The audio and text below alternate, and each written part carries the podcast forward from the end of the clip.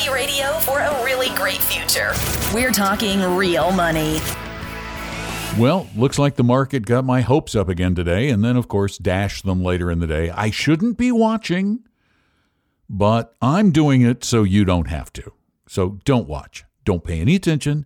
You'll be better off if you don't. You really will. I just taught a class today on that. Uh, went really well. A lot of people attended, and uh, I think it helped. We're going to do it again in a couple of weeks because I do think it helped. Uh, and bear in mind that what we see day to day is really meaningless. Over time, these events tend to work themselves out, and we're already seeing some hints of that.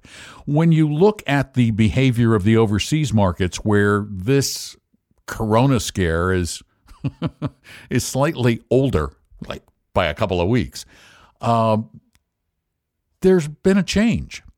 Asian markets are doing reasonably well.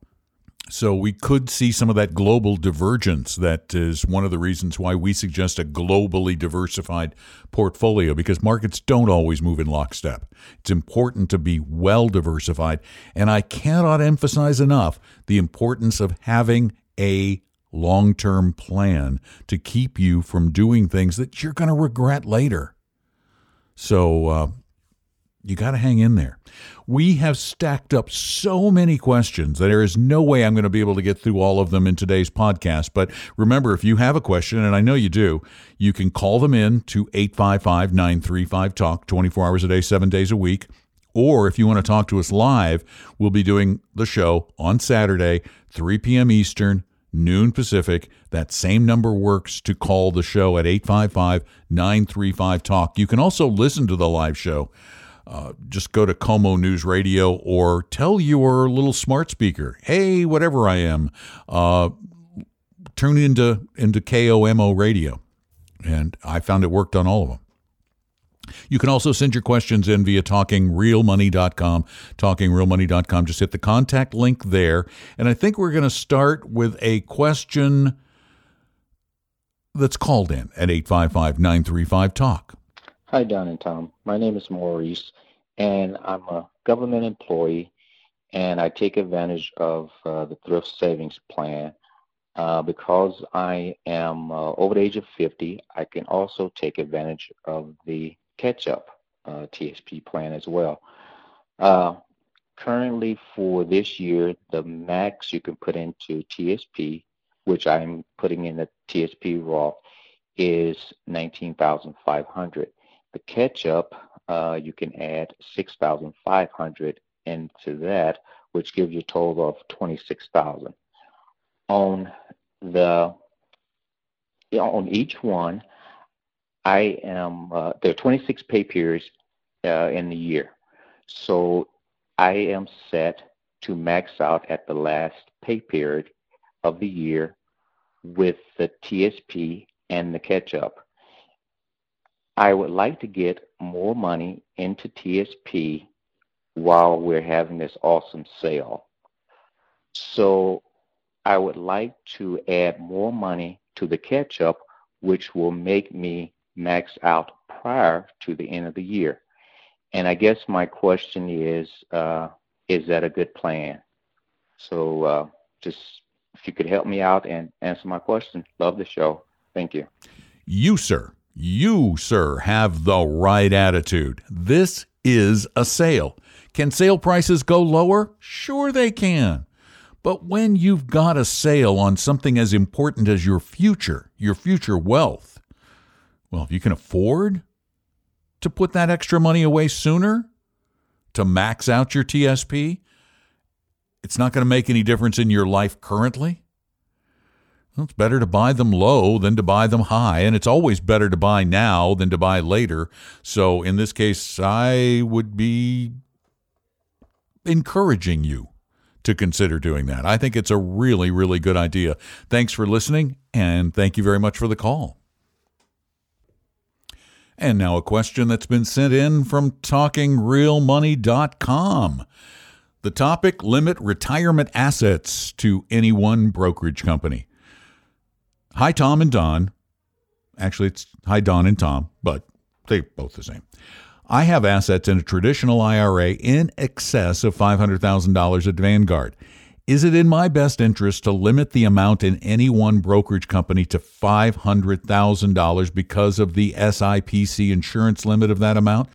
Well, the SIPC is the Securities Investors Protection Corporation, but almost everybody in the brokerage industry has additional insurance policies over and above that. And remember, the SIPC insurance is really to protect you against somebody running off with your money, which isn't very likely to happen at Vanguard. Vanguard does have another policy with Lloyd's of London uh, for up to like almost 50 million per client, but that's never going to come into play. I cannot imagine because they don't insure you against losses. That's something that people need to understand. They don't insure you against market losses. They only insure you against somebody running off with your money. You know, it's like if somebody at Vanguard was able to get all of the shares of stock and put them in their name, uh, which could never, I can't even imagine any scenario in which that would happen. So uh, I think you're fine. I don't believe that you need to do anything even if you're in the millions of dollars with one brokerage account. I think you're fine. Just stay right where you are. And again, please send your questions to us at talkingrealmoney.com. Use the contact form or call them in to 855 935 Talk, 855 935 8255. Let's take another phone question. Hey, Don, I have a quick question for you. Uh, first of all, thanks for the show. Really enjoy it. The question is this If I have a mutual fund and I sell shares of that mutual fund, what does the mutual fund then do with that? Uh, do they um, sell that back to the companies that issue the stock? I'm just confused as far as what a mutual fund actually does when a person redeems shares. And kind of explain also, as far as I understand it, with an ETF, another person has to be on the other side of that trade uh, to make that happen. And for example, also with individual stocks, if I sell an individual stock to a company, do buy that back or does another investor buy that back? I'm just wanting some answers and some clarification on that process. Thanks for all you guys do. Bye bye. A mutual fund is a portfolio of stocks and bonds and cash and a lot of things. So, what happens when you sell a share of a mutual fund is to pay you they have to do one of two things. They either have to take cash that they're holding, which many, many, many, most hold some cash for just that purpose, for redemptions, so they don't have to sell shares into a declining market. But if they run out of that, then they will sell some of their stocks, but they'll sell them into the market at whatever the market price is. They do not hand them back to the company that issued them. They actually sell it on the exchanges, on the open market to another broker dealer somewhere or another mutual fund company. Because remember, every time there's a trade, when you're selling, there's a buyer on the other side. There's somebody who wants to buy it. So it's not like they're selling into a vacuum. But it's a great question. I really like it. Thanks for making it. Let's do one more uh, that's written in Okay, the subject of this one is factors versus sectors. Hi, Don and Tom in parentheses. Theoretically speaking, the goal is for the highest possible portfolio value in 30 years. Drops and crashes are irrelevant. The market has always recovered. If it did not in the future, the portfolio is useless compared to food and ammo. That's my thinking. Losing 90% of the value is not a problem. Wow. I can't imagine a scenario in which you'd lose 90%. But continuing, no gambling on individual stocks. Real estate does not apply. I would like your opinion. What provides a higher risk adjusted return for the long term? Small cap value equities or certain market sectors like healthcare and consumer staples. And kudos to you both. A legitimately honest and good public service you guys are providing. I'm a podcast listener for more years than I can remember. Please keep it up.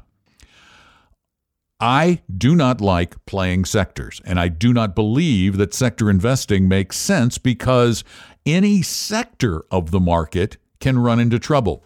Give you an example healthcare Let's assume for a minute healthcare, and it has provided great returns in the past. But can healthcare as an industry be destroyed or hurt really badly and permanently? Yeah. Imagine in a scenario of nationalized medicine, what would happen to the hospitals? Could they become government agencies? To the insurance companies, they would go away. They're a big part of the healthcare industry right now. Uh, a lot of things could change dramatically, and those publicly traded stocks that you own in that healthcare sector could be destroyed practically. So, no, no to the sectors, yes to small cap value stocks. They have posted impressive returns. As a matter of fact, I don't think the small cap value sector has actually had a period in which it lost 90. I think the highest I ever saw was close to 90, but not 90. So if you have that kind of stomach, Paul Merriman would love you or will love you if he listens. Thank you so very much for the question.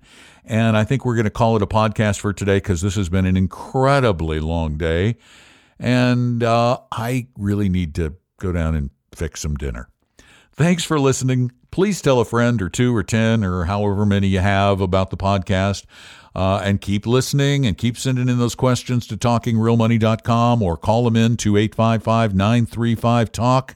And we will uh, will be on the radio live on Saturday from noon until 2 p.m. Pacific time, 3 to 5 Eastern. You can call in your questions then too at 855 935 TALK.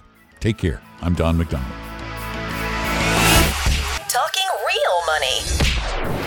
We hope you realize that the information provided on Talking Real Money is for educational and hopefully enjoyable purposes only. Providing personalized financial planning or investing advice takes time, so please consult with a really good fee only fiduciary investment, tax, or legal advisor. We know a good one. Investing must always involve risk. In other words, you can and probably will lose money at times.